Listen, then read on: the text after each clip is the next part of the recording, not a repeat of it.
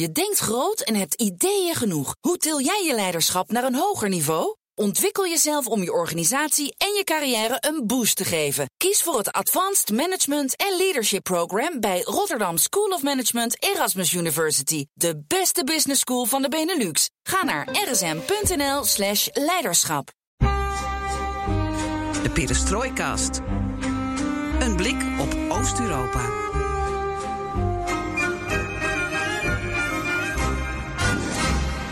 Welkom bij BNR Perestroikast, aflevering nou, ergens in de 70. Een extra aflevering die wij inmiddels de Perestroikort zijn gaan noemen. En in deze dubbele Perestroikort eigenlijk krijg je een update over de Moldavische presidentsverkiezingen en de situatie rond Armenië en Azerbeidzjan. Voor Moldavië schakelen we over naar Michiel Drieberger die daar zit. Met hem gaan we dieper in op de verkiezingsuitslag gewonnen door Maya Sandu.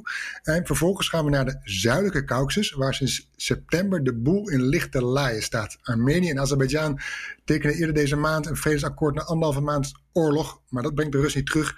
Met geopolitiek analist Isa Yusibov bespreken de laatste stand van zaken en maken we de balans op na zes weken strijd. Ik ben Floris Akkerman en Geert Jan is er even niet en er is ook geen mop om de verwachtingen wat te temperen. Dit is Perestrooi Kort.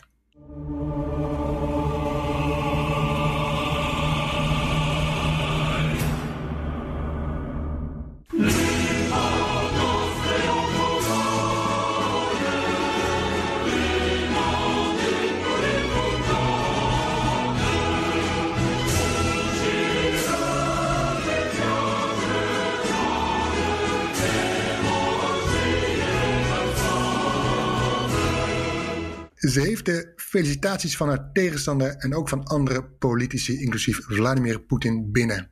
Maya Sandu haalde gisteren een meerderheid van de stemmen in de tweede ronde van de Moldavische presidentsverkiezingen en versloeg daarmee zittend president Igor Dodon. Haar wacht een enorme klus. Zij heeft beloofd dat ze Moldavië gaat verschonen van corruptie. Wie anders dan Michiel Driebergen was vertrouw en het Reformatorisch Dagblad in Moldavië en zit daar nog steeds en heeft een gaatje gevonden tussen al zijn beslommeringen daar om ons te woord te staan. Michiel, welkom. We gaan even luisteren naar de nieuw gekozen president bij de BBC was ze over haar plannen. We have a divided society. It's been further divided during this campaign by my opponents. But the uh, short-term challenges, of course, are to help people go through this uh, pandemic crisis, through the sanitary crisis and the economic crisis. We do need to clean up the justice uh, system. Uh, there are corrupt judges, there are corrupt uh, prosecutors who have been used by corrupt politicians, um, and we do need to uh, undertake important reforms. But I do have the support of the people. this has been confirmed in this election elections. Would you like to see your country join the EU one day? Yes, we don't know when exactly Moldova will join EU, but we know that getting there, improving living standards for the people, improving governance in Moldova, having the strong institutions that would not allow uh, for corruption, smuggling, and other bad things that have been have, uh, happening to Moldova, unfortunately, um, this is uh, this is our objective. Wat wil ze? EU? uh, corruptie. Gaat ze het allemaal lukken? Ja. Nou, ik denk, Floris, dat uh, wat interessant is, is dat zij zegt: Ik heb nu de steun van het volk. Mm -hmm. En dat is wat ik hier ervaar. Dat uh, de mensen die op haar gestemd hebben, en dat zijn er heel veel, zeker hier in, mm -hmm. in Chisinau, in de hoofdstad. Ja. Dat zijn allemaal mensen die zeggen: Ja, kijk, nu is er toch een soort van ban gebroken, want nu uh, steunen wij haar. En er zijn heel veel andere mensen die haar steunen. Ook veel mensen die voorheen op uh, Igor Dodon, de huidige president, hebben gestemd. Mm -hmm. Nu mm -hmm. toch ook op onze Sandu. En dat is wel heel erg de sfeer die je ervaart. Of ze dan echt iets kan gaan betekenen, dat is een tweede. Maar ik denk inderdaad, de steun van de bevolking is voor haar heel erg belangrijk. Ja, ja. Um, jij hebt die bevolking gesproken, gezien de afgelopen dagen. Waar hing je uit op de verkiezingsdag zelf? Ja, ja, je weet hè, Floris, het is natuurlijk altijd een beetje zo'n dag dat je denkt van wat moet ik nou gaan doen? Je gaat naar een stembureau en dan ga je nog eens naar een ander stembureau. Ik had daar de accreditatie voor uh, georganiseerd, mm dus ik moest dat... Keurig, keurig. Mm -hmm. Ja, dat is, en dat, wordt toch wel, dat is dan toch wel interessant, maar na drie keer heb je dat mm -hmm. ook wel gezien. Um, en ja, je gaat zelf natuurlijk niet stemmen, dus je bent een beetje een buitenstaander. Maar wat ik ook heb gedaan, is dat ik de hele tijd contact heb gehouden met, uh, met de diaspora in Nederland. Mm dus een aantal mensen die ik daar ken, die heb ik voortdurend ja, op de chat gehad. En ja, die waren eigenlijk nog een stuk opgewondener dan, dan de mensen hier in Chisinau. Dus ja. die waren voortdurend aan het refreshen. Want ze hebben een prachtige mhm. site hier bij die kiescommissie, waarin je kan zien de, hoeveel mensen er al hadden gestemd. En uh, ja, die, die, die hadden natuurlijk verhalen over de rij waarin zij stonden. Uh, mm. nou ja, dat, dat, dat, was in Frankfurt, dat was in Londen, maar dat was ook in Den Haag.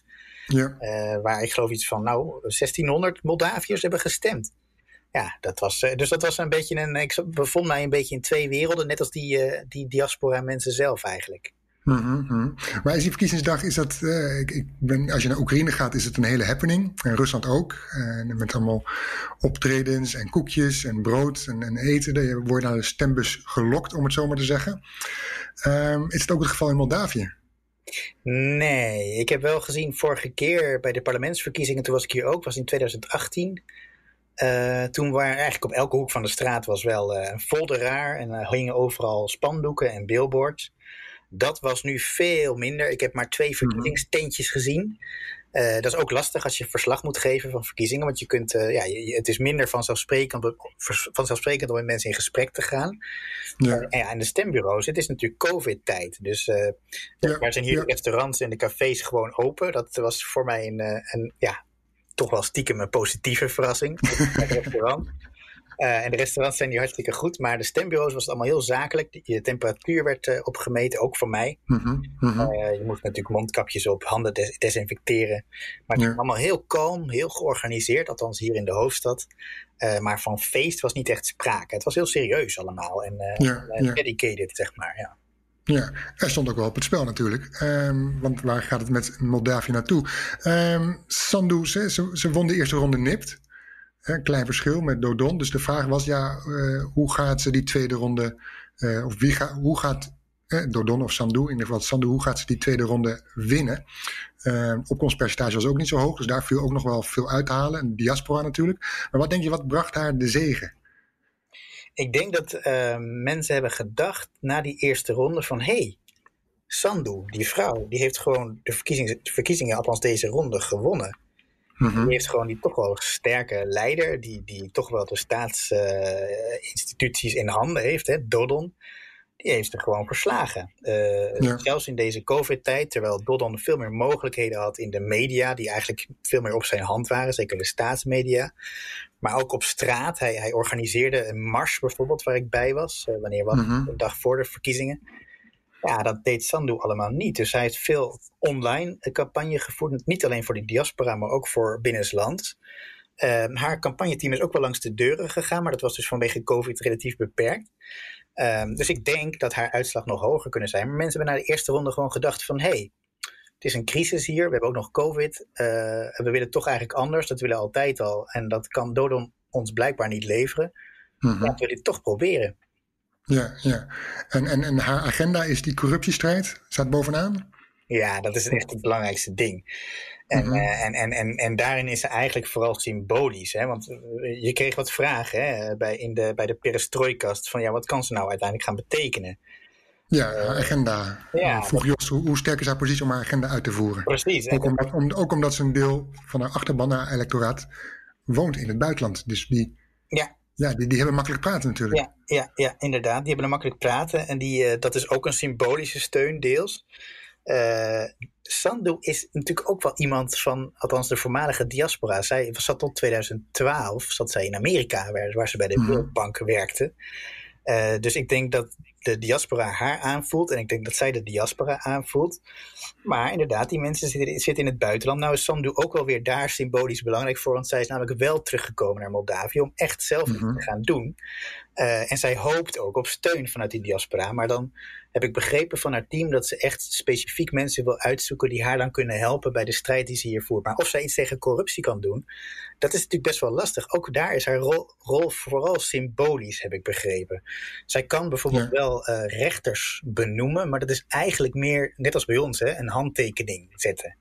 Uh, uh, dus de rechters worden eigenlijk ook gekozen door de collega's. Maar ja, dat is dan eigenlijk weer een soort oud systeem waarmee je het gevaar hebt dat rechters vriendjes benoemen. Hè? Zo, zo gaat het -hmm. vaak in dit soort landen. Um, we hebben wel van Sandu gezien, ook vorig jaar, een keer toen het even kort premier was, dat het heel erg uh, halstarrig daarin kan zijn. Zij kan opeens, denk ik, wel zeggen komend jaar van, nou, die rechters wil ik niet benoemen, want dat zijn corrupte rechters. Uh, En dan heb je natuurlijk meteen een conflict.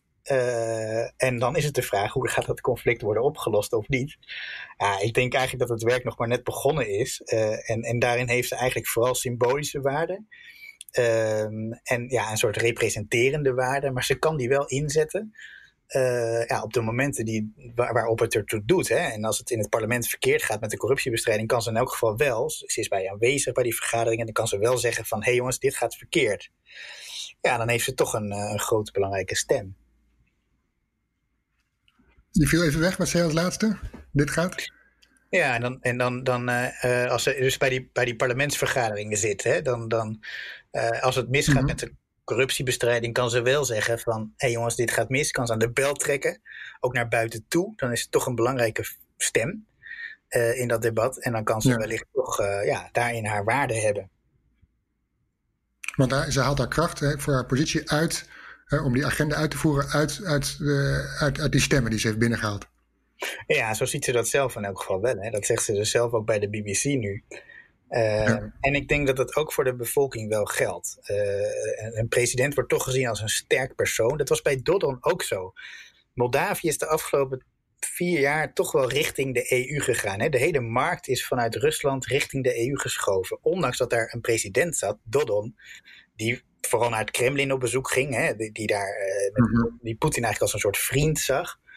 Um, maar desondanks is Moldavië toch naar het westen opgeschoven. Dus die, uh, maar de symboliek van Dodon als president, die uh, goede banden wil met het Kremlin, dat heeft toch heel veel invloed gehad de afgelopen jaren. Voor veel mensen dus een negatieve invloed, zo beschouwen ze dat. Ja. Zo kan Sandu natuurlijk ook toch haar stempel zetten. In ieder geval op de sfeer in het land. Als zij voortdurend pusht op die hervormingen, ja, mm-hmm. dan denk ik dat dat wel invloed heeft.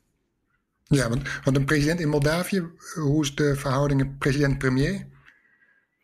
Ja, eigenlijk heeft uh, ze dus vooral een, een, representatieve functie. Dus zij kan uh, uh, zelfs niet haar eigen ministers benoemen. Dus de oude regering mm-hmm. blijft ook nog een tijdje zitten. Die zijn allemaal afhankelijk van het parlement, waarin allerlei coalities, coalities worden gesloten, of niet. Hè? Dodon die heeft, heeft haar weliswaar, Sandu, weliswaar gefeliciteerd met haar overwinning. En dat was al een hele geruststelling, merkte ik, voor de Sandu-aanhangers vandaag. Dat hij niet in het geweer ging tegen haar overwinning. Uh, maar Dodon heeft ook gezegd: ik ga een nieuwe coalitie proberen te smeden in het parlement. Nou, dat gaat Sandu natuurlijk ook proberen met haar partij, PAS, hè, om, om in het parlement, waarin zij veel minder zetels heeft dan Dodons uh, socialistische mm-hmm. partij, gaat mm-hmm. ze ook een coalitie proberen te smeden om daarmee toch uiteindelijk de regering te kunnen veranderen. Dus ja, nee. in, in het parlement gaat heel erg de strijd plaatsvinden. En, en de vraag is dan, ja, in hoeverre komt het parlement op haar hand? Uh, wil het geen enorme clash worden tussen de president, Sandu dus, en het parlement uh, straks? Ja, dus je moet het parlement achter zich, achter zich zien te krijgen om, om dingen daadwerkelijk te veranderen. Precies. Naast haar symbolische representatieve functie en haar verkiezingsoverwinning. Ja, en dat zal echt een hele klus worden. Mm -hmm, ja. Ja. Um, Dodon noemde je al, toekomst, uh, hij legt zich neer, hij feliciteert uh, uh, Sandu. Wat, wat gaat hij verder doen? Nou, Dodon is dus ambitieus. Am, Dodon heeft nu de grootste partij. Van de 100 zetels heeft hij er 37. Mm -hmm. uh, Sandu, moet ik even checken, heeft er geloof ik iets van 15 of zo. Dat is echt een stuk minder met haar partij pas. Um, maar er zit ook nog een grote uh, club van de Democratische Partij, die dus deels nog wel bij die partij horen, deels eigenlijk niet meer. Dat is de voormalige partij van Plagotniuk, de grote oligarch die tot een ja. jaar geleden uh, in Moldavië de dienst uitmaakte. En ook volgens, uh, volgens Europa eigenlijk dit land een beetje gevangen hield in zijn macht.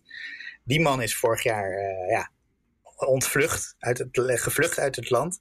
Mm -hmm. zijn vertegenwoordigers zitten nog wel in het parlement. Het is eigenlijk een beetje een uitgeregeerd parlement, zou je kunnen zeggen. Vandaar ook die nieuwe coalitievorming. En uiteindelijk wellicht ook een val van, van, van de coalitie en misschien ook uh, nieuwe verkiezingen. Maar wat de, wat de voorkeuren zijn van die, van die mensen die uiteindelijk die voorheen bij Plagotniuk uh, horen, ja, dat is heel erg de vraag. En er zijn natuurlijk ook nog een paar andere kleinere partijen die deels uh, meer richting Dodon neigden, maar en deels, deels meer richting Sandu neigden. Mhm. Ja, daar, daar, daar vinden nu waarschijnlijk allerlei gedachtenwisselingen plaats, stel ik me zo voor, in dat parlement. En, en dat moet uiteindelijk leiden tot een, tot een nieuwe coalitie die al dan niet ja, Sandu of Dodon gezind is. Maar Dodon die is het best georganiseerd, denk ik, momenteel nog in het parlement. Dus die mhm. is zeker nog mhm. niet weg. En die heeft vandaag ook laten zien dat hij ambitieus is. Ja, uh, er is nog nou, ergens nog een gebiedje in, uh, een gebied in, in Moldavië dat uh, de gemoeder nogal bezig kan houden. Transnistrië. Um, dat, dat graag naar Rusland kijkt en zich ook wel gedekt voelde door Dodon, hè, die, ook naar, graag naar Rusland kijkt. Wat betekent deze uitslag voor, ja, voor het bevroren conflict? Vond ik wel interessant dat Sandu heeft gezegd van ik wil eigenlijk goede banden met Rusland. Uh, Banden van Dodon met Rusland waren goed, zei zij. Maar Dodon gebruikte het eigenlijk vooral voor zijn eigen gewin, niet zozeer voor het land.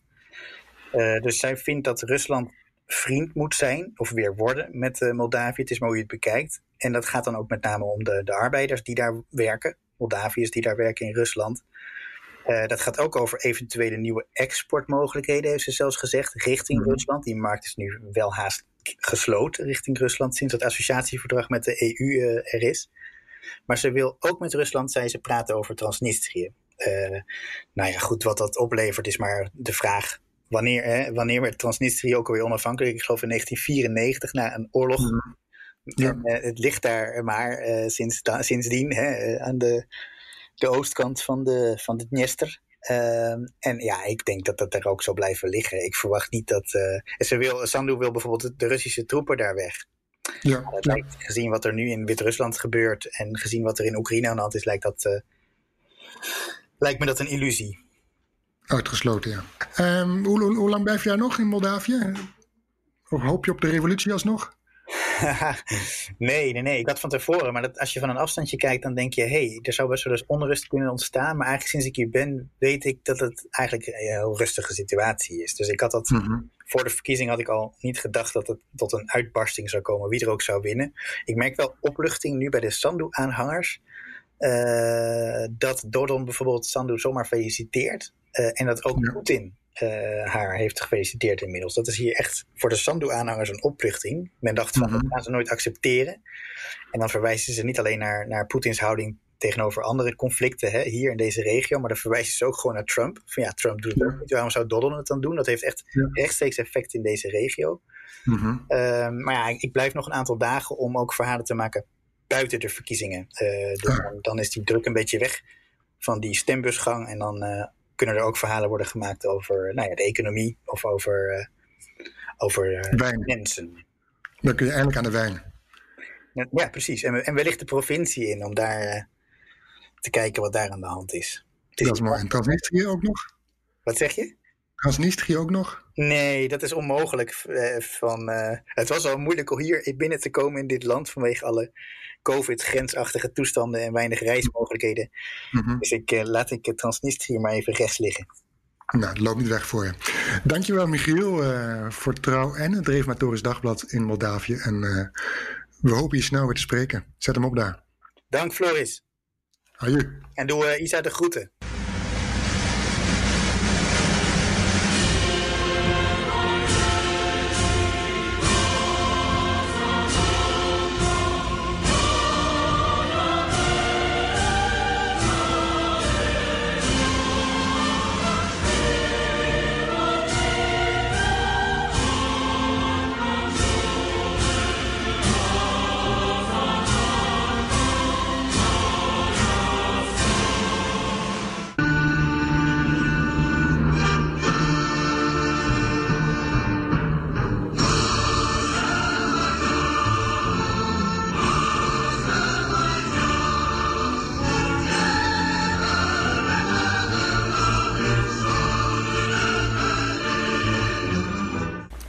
In september werd nog gedacht: dit is het traditionele oorlogsritueel tussen de aardsvijanden Armenië en Azerbeidzjan.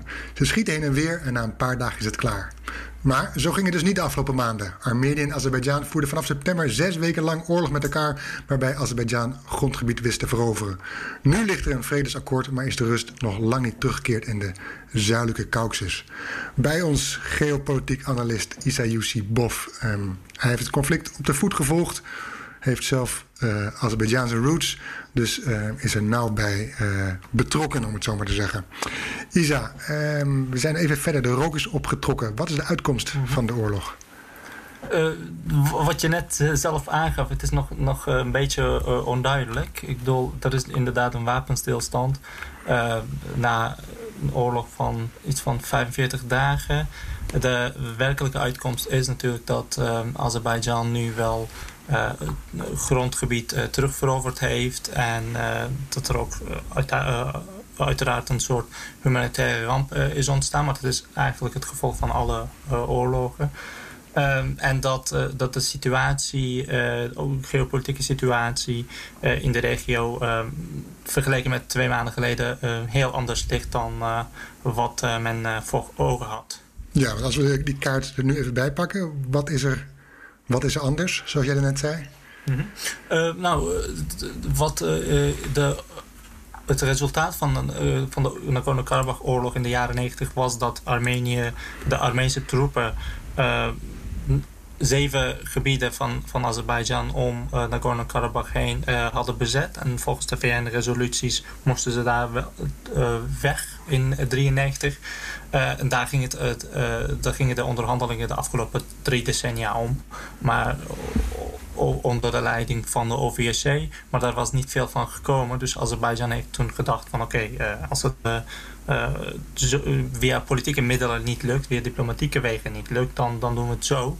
Uh, dus toen hadden ze de af, afgelopen dagen uh, vier van de zeven uh, gebieden militair terugveroverd. Mm -hmm. En de, de, resterende drie gebieden, die worden dan, dat was onderdeel van het akkoord, de, dat die tot 1 december worden teruggegeven aan Azerbeidzjan.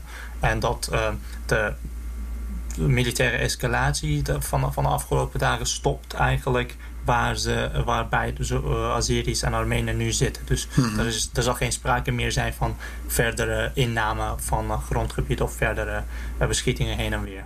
Ja, um, dat is het spel tussen Armenië en Azerbeidzjan. Er zijn ook nog twee uh, hoofdrolspelers ook nog bij betrokken. Rusland en Turkije. Wat is, hoe staan hun posities nu daar in, in, in op de zuidelijke Caucasus? Uh, de positie van Rusland is eigenlijk altijd geweest dat ze baat hadden bij uh, het laten doorsudderen van dit conflict. En dat was ook de reden waarom uh, in mijn ogen de onderhandelingen van de afgelopen decennia mislukt waren. Uh, en wat, wat, dit keer anders is, waarom Rusland het heeft toegelaten, in mijn ogen gedoogd heeft dat Azerbeidzjan uh, militaire operaties kon uitvoeren, heeft twee redenen. Aan de ene kant wilde Poetin de Armeense regering bestraffen en ervoor zorgen dat op zijn minst de regering in Yerevan onder leiding van Nikol Pashinyan, premier, dat, dat die ontslag neemt. Uh, mm Omdat hij de afgelopen jaren, eh, sinds vanaf het moment dat hij al eigenlijk aan de macht kwam, uh, kwam werd een fluwele uh, revolutie in 2018, dat hij eigenlijk dingen gedaan heeft die niet stroken met de Russische belangen daar. Mm dat, dat, vond Poetin ook niet kunnen. En dit is een manier voor hem om hem te bestraffen. En waarschijnlijk gaat het lukken. Tweede is dat Azerbeidzjan eh, of Rusland de, de militaire operaties gedoogd heeft om Azerbeidzjan een beetje te pleasen. Uh, en uh, wel wetende dat dit zou uitdraaien op deze uitkomst. Hè? Want ik heb het gevoel dat Rusland nu van, na, het verdrag meteen de vredestroepen heeft gestuurd naar, naar Nagorno-Karabakh. Dat het eigenlijk een beetje bekend was dat het zo zou lopen. Mhm. dus, uh, zelfs uh, de handtekeningen was niet, uh, waren niet eens droog. En de Russische troepen zaten al in Azerbeidzjan. Ja, in Karabakh. Dus het, daar is allemaal over nagedacht. En dit, dat is de positie van Rusland geweest. En de, de, zowel het conflict en, als het vredesverdrag daarover versterkt de positie van Rusland. Dus Rusland heeft daar nu militaire troepen ja, zitten na jarenlang van afwezigheid eigenlijk. Klopt, Azerbeidzjan was eigenlijk het, uh, tot nu toe het enige uh, post-Sovjetland als we Baltische staten buiten beschouwing laten waar geen Russische troepen zaten. Uh, dus de terugkeer van de Russische troepen in Azerbeidzjan is inderdaad een hele grote overwinning voor Rusland. Uh, wat Turkije betreft, ja, ik denk dat de rol van Turkije een beetje opgeblazen wordt in de zin van van Ankara wilde eigenlijk, toen het conflict begon, wilde Ankara drie dingen. Aan de ene kant ehm, als eerste aanschuiven bij de onderhandelingen met, met de OVSE. Dat is niet gelukt. troepen sturen, vredesmissies sturen naar Nagorno-Karabakh. samen om samen met de Russen de situatie te monitoren, zoals ze dat in Syrië doen momenteel. Dat is niet gelukt, want dat is afgewezen door Rusland. En ehm, Turkije wilde dat Azerbeidzjan het hele Nagorno-Karabakh uh, zou innemen. En dat Azerbeidzjan zou, dat niet zelf gewild hebben, omdat je dan de Armeniërs die daar wonen moet verdrijven. En de, de de vredesonderhandelingen tot nu toe ging het er altijd juist over het feit dat de Armeniërs die daar wonen in Nagorno-Karabakh een autonome status krijgen van Azerbeidzjan. Dus dat die gewoon daar blijven wonen, maar wel onder bescherming van Azerbeidzjan.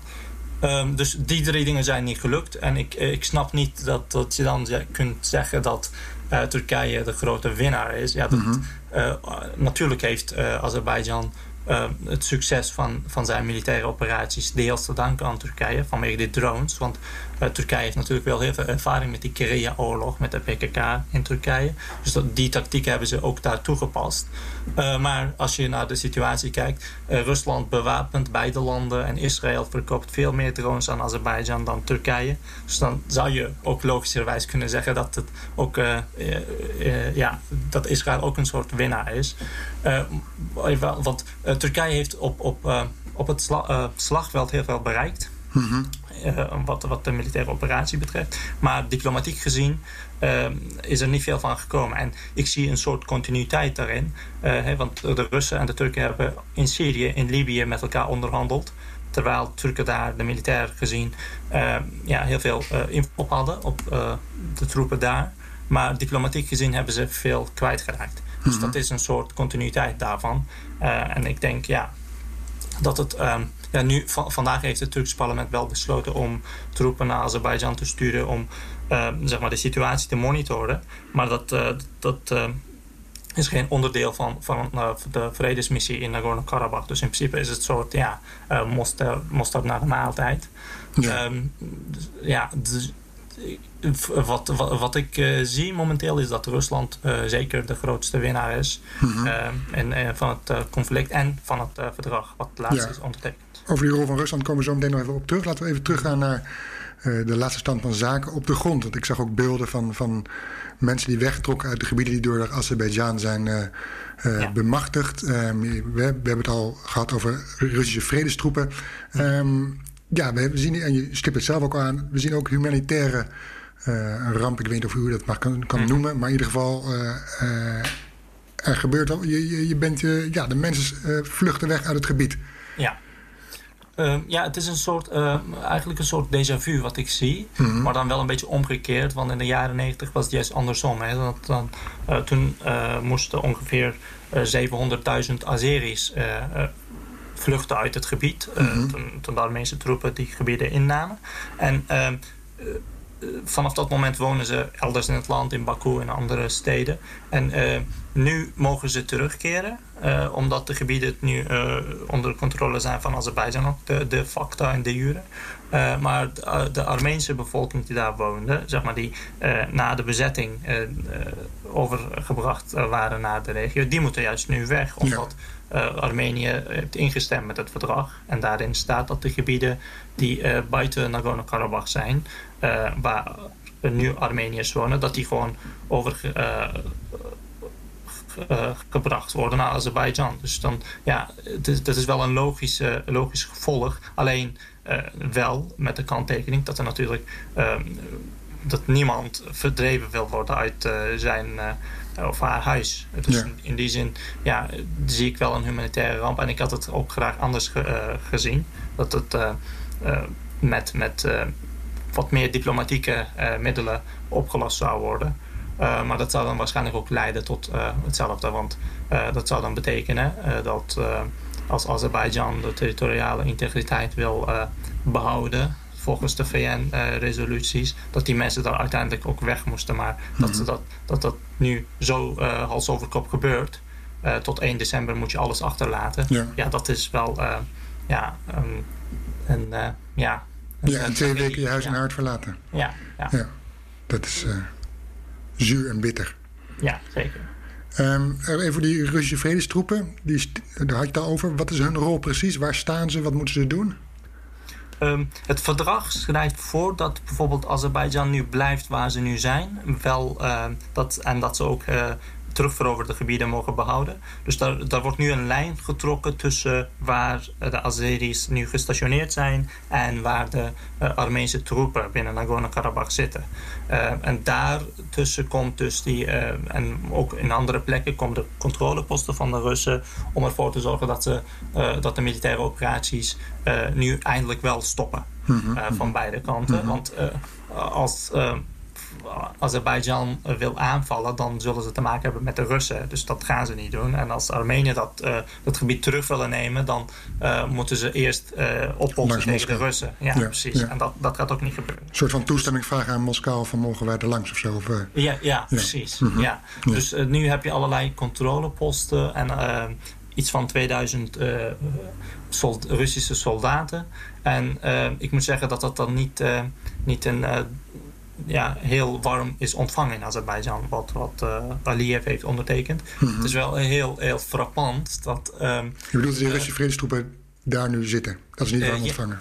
Ja, precies. Mm -hmm. Want de publieke opinie in Azerbeidzjan is behoorlijk anti-Russisch. Mm -hmm. En um, het is wel frappant dat de bevolking, zowel in Azerbeidzjan en Armenië, het, ontevreden zijn met het verdrag. Terwijl de regeringen dat wel onder, ondertekend hebben. Dus ik verwacht wel een beetje politieke tegenstand in, in beide landen. Ja, dat, dat, ja, dat is nu uh, wat gaande is, zeg maar. En dat, uh, dan rijst bij mij de vraag of dit verdrag dan uh, echt heel houdbaar en duurzaam -hmm. blijkt te zijn. Ja. En, en hoe wordt tegen, in Armenië tegen die Russische aanwezigheid aangekeken? Rusland had al troepen in Armenië zelf, in Gumri. Mm -hmm. dus in die zin is het voor hen niet zo heel vreemd. alleen de, de, het publieke sentiment in Armenië is nu ook uh, een beetje omgeslagen. Want vroeger uh, werden de Russen gezien als uh, ja, beschermheer en een soort protectoraat. dat, dat als, als Armenië zouden aanvallen of Karabach zouden aanvallen, dat de Russen zouden dan ingrijpen. Maar dat is niet gebeurd. Mm -hmm. En nu, zelfs in de, in de Armeense media wordt er vaak gesproken van het verraad van het Kremlin. Mm -hmm. um, uh, dus nu, uh, ook voor hen is het een beetje ja, um, ja, dubieus van uh, nog meer Russische troepen in de regio. Wat zal dat voor betekenis hebben? Ja. Maar dan, dan zie je ook dat, dat ook heel veel mensen... in Armenië zijn nu protesten aan de gang ehm, tegen, tegen Pashinyan, die de boek staat als een pro-westerse politicus. Dat er dan ook aan de ene kant protesten zijn met betrekking tot het verdrag wat door, door Rusland is tot stand gekomen. Tegelijkertijd wil men een pro-westerse politicus daar afzetten. en dat zou dan betekenen logischerwijs dat er iemand aan de macht komt die wat meer innige banden heeft met het Kremlin. Ja, um, even kijken even naar Azerbeidzjan. Je zegt daar is niet iedereen tevreden. Um, legt Baku zich neer bij dit uh, akkoord? Of wil, wil Azerbeidzjan meer uh, grondgebied terug of veroveren? Uh, ja, ik denk dat, we, dat voor, voor Azerbeidzjan het uh, maximaal haalbare al uh, behaald is. En dat betekent dus, um, wat, ik, al zei, het ging altijd om, om de zeven gebieden eromheen. Dus die zijn nu allemaal in handen, eigenlijk tot 1 december dan. Um, na 1 december zijn we al in handen van Azerbeidzjan. Dus dat, die missie is volbracht. En het was niet de bedoeling van Azerbeidzjan om uh, Nagorno-Karabakh zelf in te nemen. Dus bijvoorbeeld de steden als Stepanakert of Khojavend, uh, waar etnische Armeniërs nog wonen. Want um, als je dat inneemt, dan um, dan is er geen sprake meer van een autonome status. Dus, maar Azerbeidzjan wil die status wel uh, geven aan, uh, aan de bevolking in Nagorno-Karabakh. En dat was altijd onderdeel van de onderhandelingen. En ik denk dat, Nagorno-Karabakh moet een autonome status hebben? Voor ja, duidelijkheid ja. even. Ja, precies. Want? Dat het dan, uh, Azerbeidzjan zei uh, eigenlijk altijd zo van... Uh, we zijn bereid om het hoogste autonomiestatus aan Nagorno-Karabakh te geven... maar dan wel binnen onze jurisdictie. Um, en dat ze dan hun eigen parlement mogen hebben, weet je wel, een eigen bestuur. En, maar dan worden ze wel beschermd door, door Azerbeidzjan.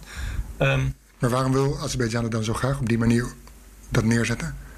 Ehm, ja, omdat het gaat over je territoriale integriteit, denk ik. En dan, uh, men is ook bang dat als... Want uh, de onafhankelijkheidsbeweging in Nagorno-Karabakh... die begon in 1988... die begon eigenlijk met het idee om zich aan te sluiten bij Armenië. Uh, dus als je, dat, als je dat toelaat, dan betekent dus dat, dat je officieel nog meer grondgebied kwijtraakt dan Armenië bijvoorbeeld. En dat, dat willen ze ook niet. Uh, dus het hoogst haalbare uh, was voor Azerbeidzjan eigenlijk een soort uh, autonome status. En wat ik nu zie is dat Aliyev denkt van oké, laat de Russen dat maar doen. want voorheen was het het plan dat, dat Azeris dat zelf zouden doen. Hè? Dat ze dan of misschien met de VN-veiligheidstroepen, vredesmissies zouden toezien op vrede in de regio. Maar dat, die rol is nu overgenomen door alleen de Russen. Mm -hmm. ja. En dat, dat ondanks het feit dat de regering dat wel, Aliyev dat wel heeft ondertekend, is er enorme ontevredenheid over het feit dat ehm, de Russische troepen terug zijn in Azerbeidzjan. Want die waren er al eruit geknikkerd in 1991. Mhm. Ja. Kijk even naar Armenië, ehm, naar de positie van uh, premier Pashinyan. Uh, moet hij vrezen voor zijn politieke leven? Wat, wat, want je, ziet, je zag dat vorige week het parlement werd bestormd. Mhm. Hij zelf is ook aangevallen. Ja. Ehm, hoe, hoe, hoe, zwak of sterk nog is zijn positie? Um, uh, ik heb uh, volgens mij ook in, het, uh, in de vorige uitzending gezegd dat het voor Poetin om twee dingen ging. Hè? Want als Armenië betreft, het belangrijkste was om Pashinyan te bestraffen en hem omver te werpen. Um, want uh, in, uh, volgens het Kremlin uh, is Pashinyan aan de macht gebracht door Soros en heeft hij de, de vredesonderhandelingen met Azerbeidzjan zitten torpederen en saboteren. Mm -hmm. En um, aangezien hij ook met, het, met, de, met de Europese Unie aan, aan het flirten is en dergelijke, dat wordt hem niet in dank afgenomen. En ik denk dat dit conflict ook een van de redenen waren voor Poetin om te zeggen van oké, weet je wat, uh, ik laat het gewoon gebeuren. Want uh, uiteindelijk uh, zal dat Pashinyan's politieke carrière eindigen. -hmm. Want welke Armeense leider dan ook aan, aan de macht die Karabach kwijtraakt, die, uh, zijn politieke carrière is over. En ja. dat, dat overkomt nu Pashinyan. Ja. En ik denk inderdaad dat hij, uh, niet, uh, dat hij binnenkort wel ontslag zal moeten nemen. Mm -hmm. Want vandaag, ongeveer een half uur geleden, heeft de minister van Buitenlandse Zaken van Armenië zijn ontslag ingediend. en dat is nu een politieke crisis in Armenië. En ik zie, ja, waarschijnlijk was dat ook de strategie van Rusland, dat er dan iemand aan de macht komt die wat meer pro-Rusland is. En um, nu met de huidige situatie um, de schuld niet op zich hoeft te nemen. En mm -hmm. kan zeggen van oké, okay, uh, ik zal mijn best doen om ervoor te zorgen dat, dat de huidige status quo in ieder geval behouden blijft. Ja, nou, nou zeg jij al eerder dat, dat Rusland de winnaar is van dit conflict. Mm -hmm. um, nou zijn er mensen die er anders over denken. Ja. ik heb een artikel gelezen in de Moscow Times van uh, Mark Galliotti. Dat is mm -hmm. niet de minste Rusland-kenner wereldwijd. Ja, uh, hij somt een aantal punten op waarvan je kan zeggen: van, Nou, Rusland kun je niet als winnaar uh, neerzetten. Hè? Bijvoorbeeld wat hij schrijft: hè? er is uh, zes weken gevochten in de Russische achtertuin zonder dat Moskou dat kon verhinderen. Mm-hmm. tweede punt schrijft Galliotti op van ja, een bondgenoot, Armenië, werd aangevallen op eigen grondgebied. Hè? Zowel ja. Rusland als Armenië zitten in een ja, collectieve veiligheidsverdragsorganisatie, een militair bondgenootschap, à la de NAVO. Hè? Ja. Een, aanval, een aanval op één is een aanval op alle. Maar ja. Moskou deed dus eigenlijk niks. Derde punt dat Galliotti schrijft: hè, Turkije mengt zich in de zuidelijke Caucasus, nogmaals Ruslands achtertuin, en steunt militair Azerbeidzjan. Zonder Turkije had Azerbeidzjan niet gewonnen. Mm -hmm. Verder, die Russische vredestroepen waar we over het hebben gehad, kost geld en militaire inzet. Nou, Rusland heeft al wereldwijd al best wel zijn handen vol: hè, de Krim, Oost-Oekraïne, ja. Syrië. Dan, ik ben er bijna. um, eh, Rusland wil graag dat het uh, een stevige partij speelt in geopolitieke zaken wereldwijd. En probeert ja. daar een terrein te winnen in de afgelopen twintig jaar.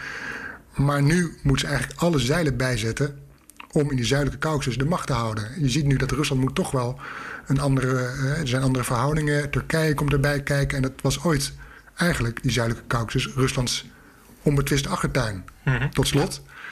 Azerbeidzjan schoont een Russische helikopter uit de lucht, militaire helikopter. Maar Moskou deed helemaal niks terug. Nee, klopt. Um, ja, ik, ik, ben, ik ben het er wel uh, deels mee eens. In de zin van uh, beginnen met, met de invloed van Turkije. Dat dan um, de positie van Rusland een beetje aantast. Uh, het klopt wel dat Turkije de laatste jaren um, wat meer invloed heeft gewonnen in Zuid-Caucasus. Maar dat is niet alleen met Azerbeidzjan, maar ook vooral met Georgië. Want Turkije is een voorstander van een NAVO-lidmaatschap voor Georgië. ze hebben hele nauwe banden nu. Uh, en het klopt ook dat Turkije Azerbeidzjan militair heeft gesteund. Maar nogmaals, uh, het verkoop van drones. Um, uh, ja, het is gewoon handig geweest in mijn ogen. het is niet zo dat Turkije opeens soldaten naar, naar Karabach had gestuurd of militair personeel. Um, ja, er zijn wel wat beelden van F-16's en dergelijke. Hmm. Maar dat, dat terzijde. Dus aan, aan de andere kant denk ik van...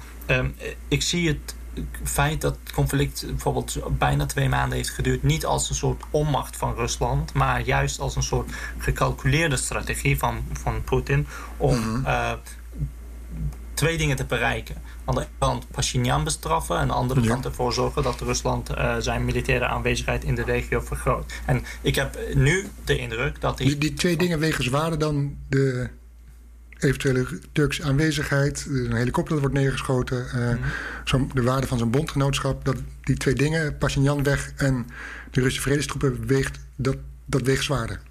Uh, ja, want als je dan uh, Russische troepen in Azerbeidzjan hebt, dat is dan een hele, uh, hele sterk signaal richting het, het, Westen en ook richting Turkije. Mm -hmm. En het, het, was juist Rusland die het voorstel van Turken om ook vredesmissie naar Karabach te sturen, um, heeft afgewezen. Dus Rusland zegt daar ook in feite van... Hey, nee, dit, dit gebied is van mij. En Turkije heeft zich daarbij neergelegd. En die gaan nu alleen maar uh, een handjevol soldaten sturen naar Azerbeidzjan... om uh, vanaf daar de situatie te monitoren. Wat in, in mijn ogen niks voorstelt. Ja. Nu kunnen ze dat ook vanuit Turkije doen, weet je wel.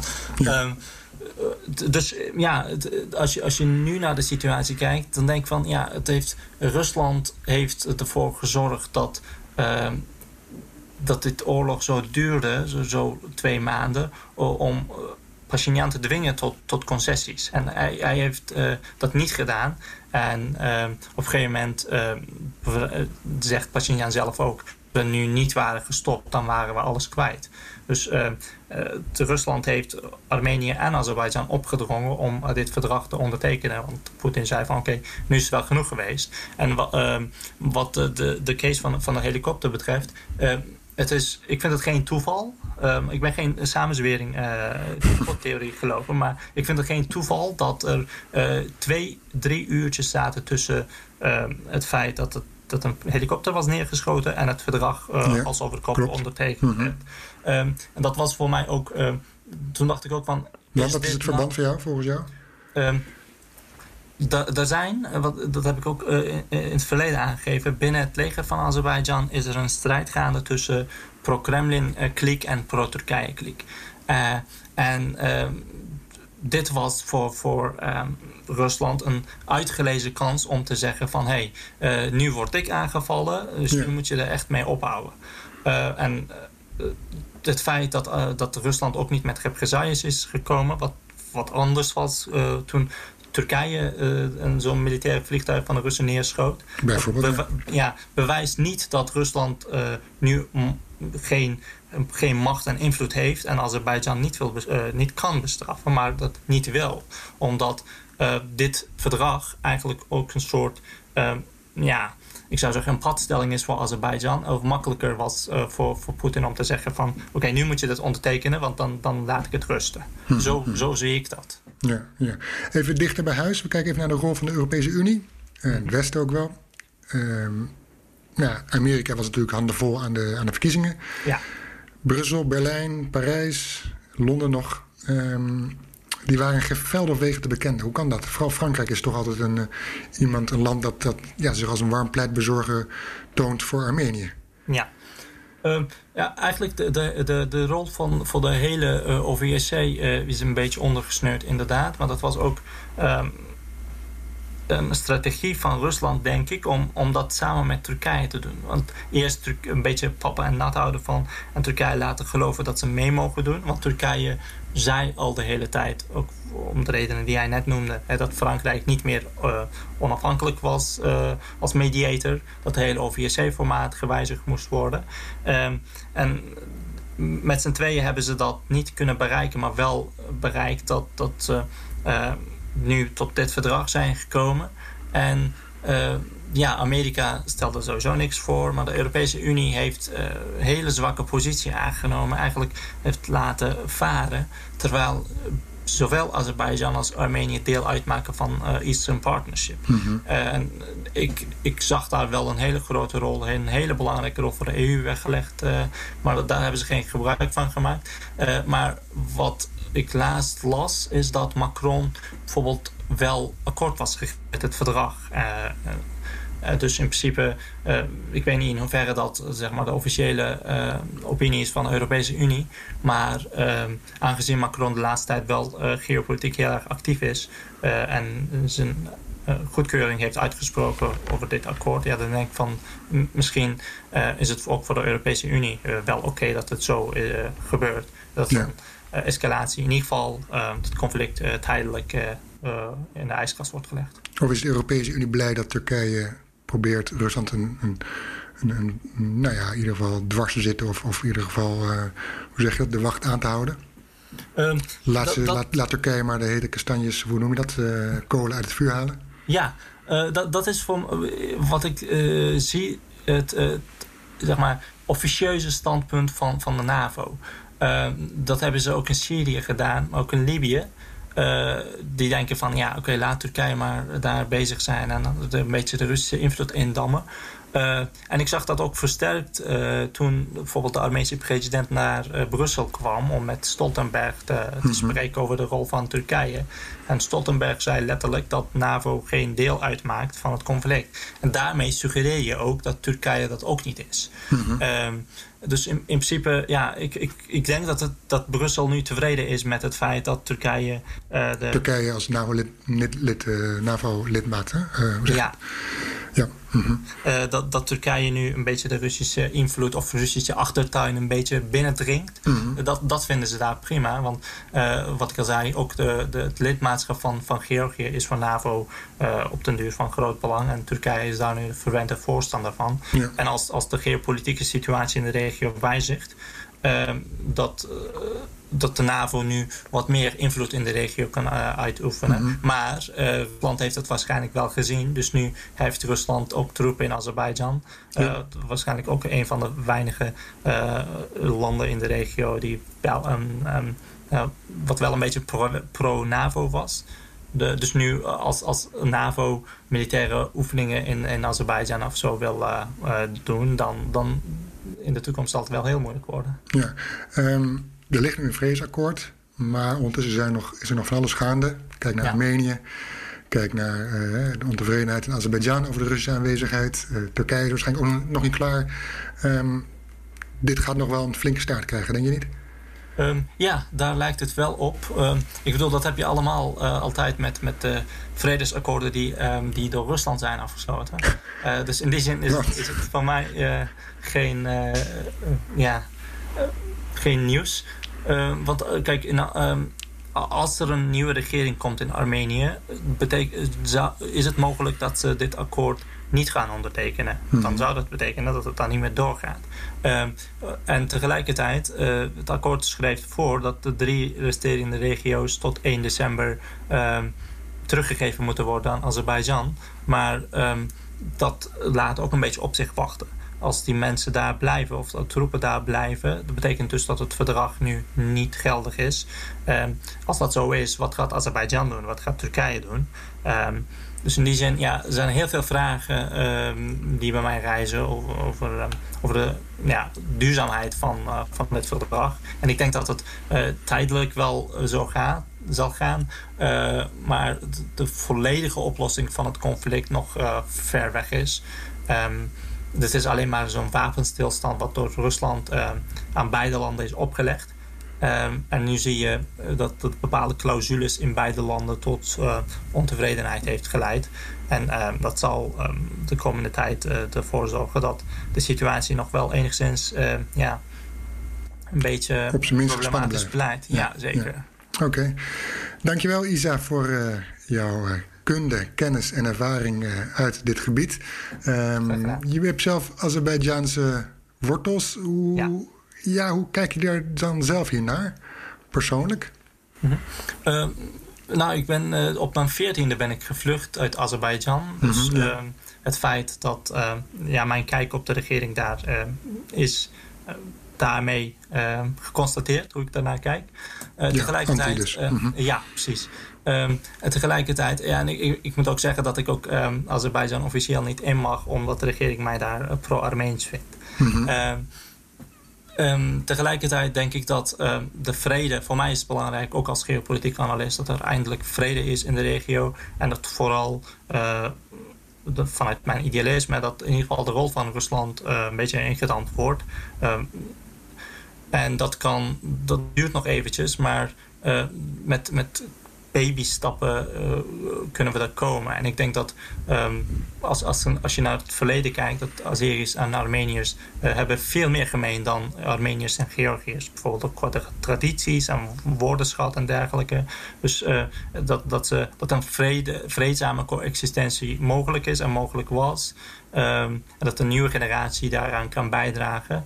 Um, en ik zie, ja, ik hoop dat, dat het conflict uh, zo snel mogelijk wordt opgelost. En dat het voor alle partijen nu duidelijk is van, uh, om dat, zodat ze zich op de toekomst kunnen focussen. Want men heeft genoeg ehm, ja, ervaren en genoeg ehm, gehad aan, aan, genoeg verdriet gehad aan het verleden om zich daarmee bezig te houden. En het is nu tijd om naar de toekomst te kijken en wat meer banden weer aan te halen. Oké, dankjewel Isa.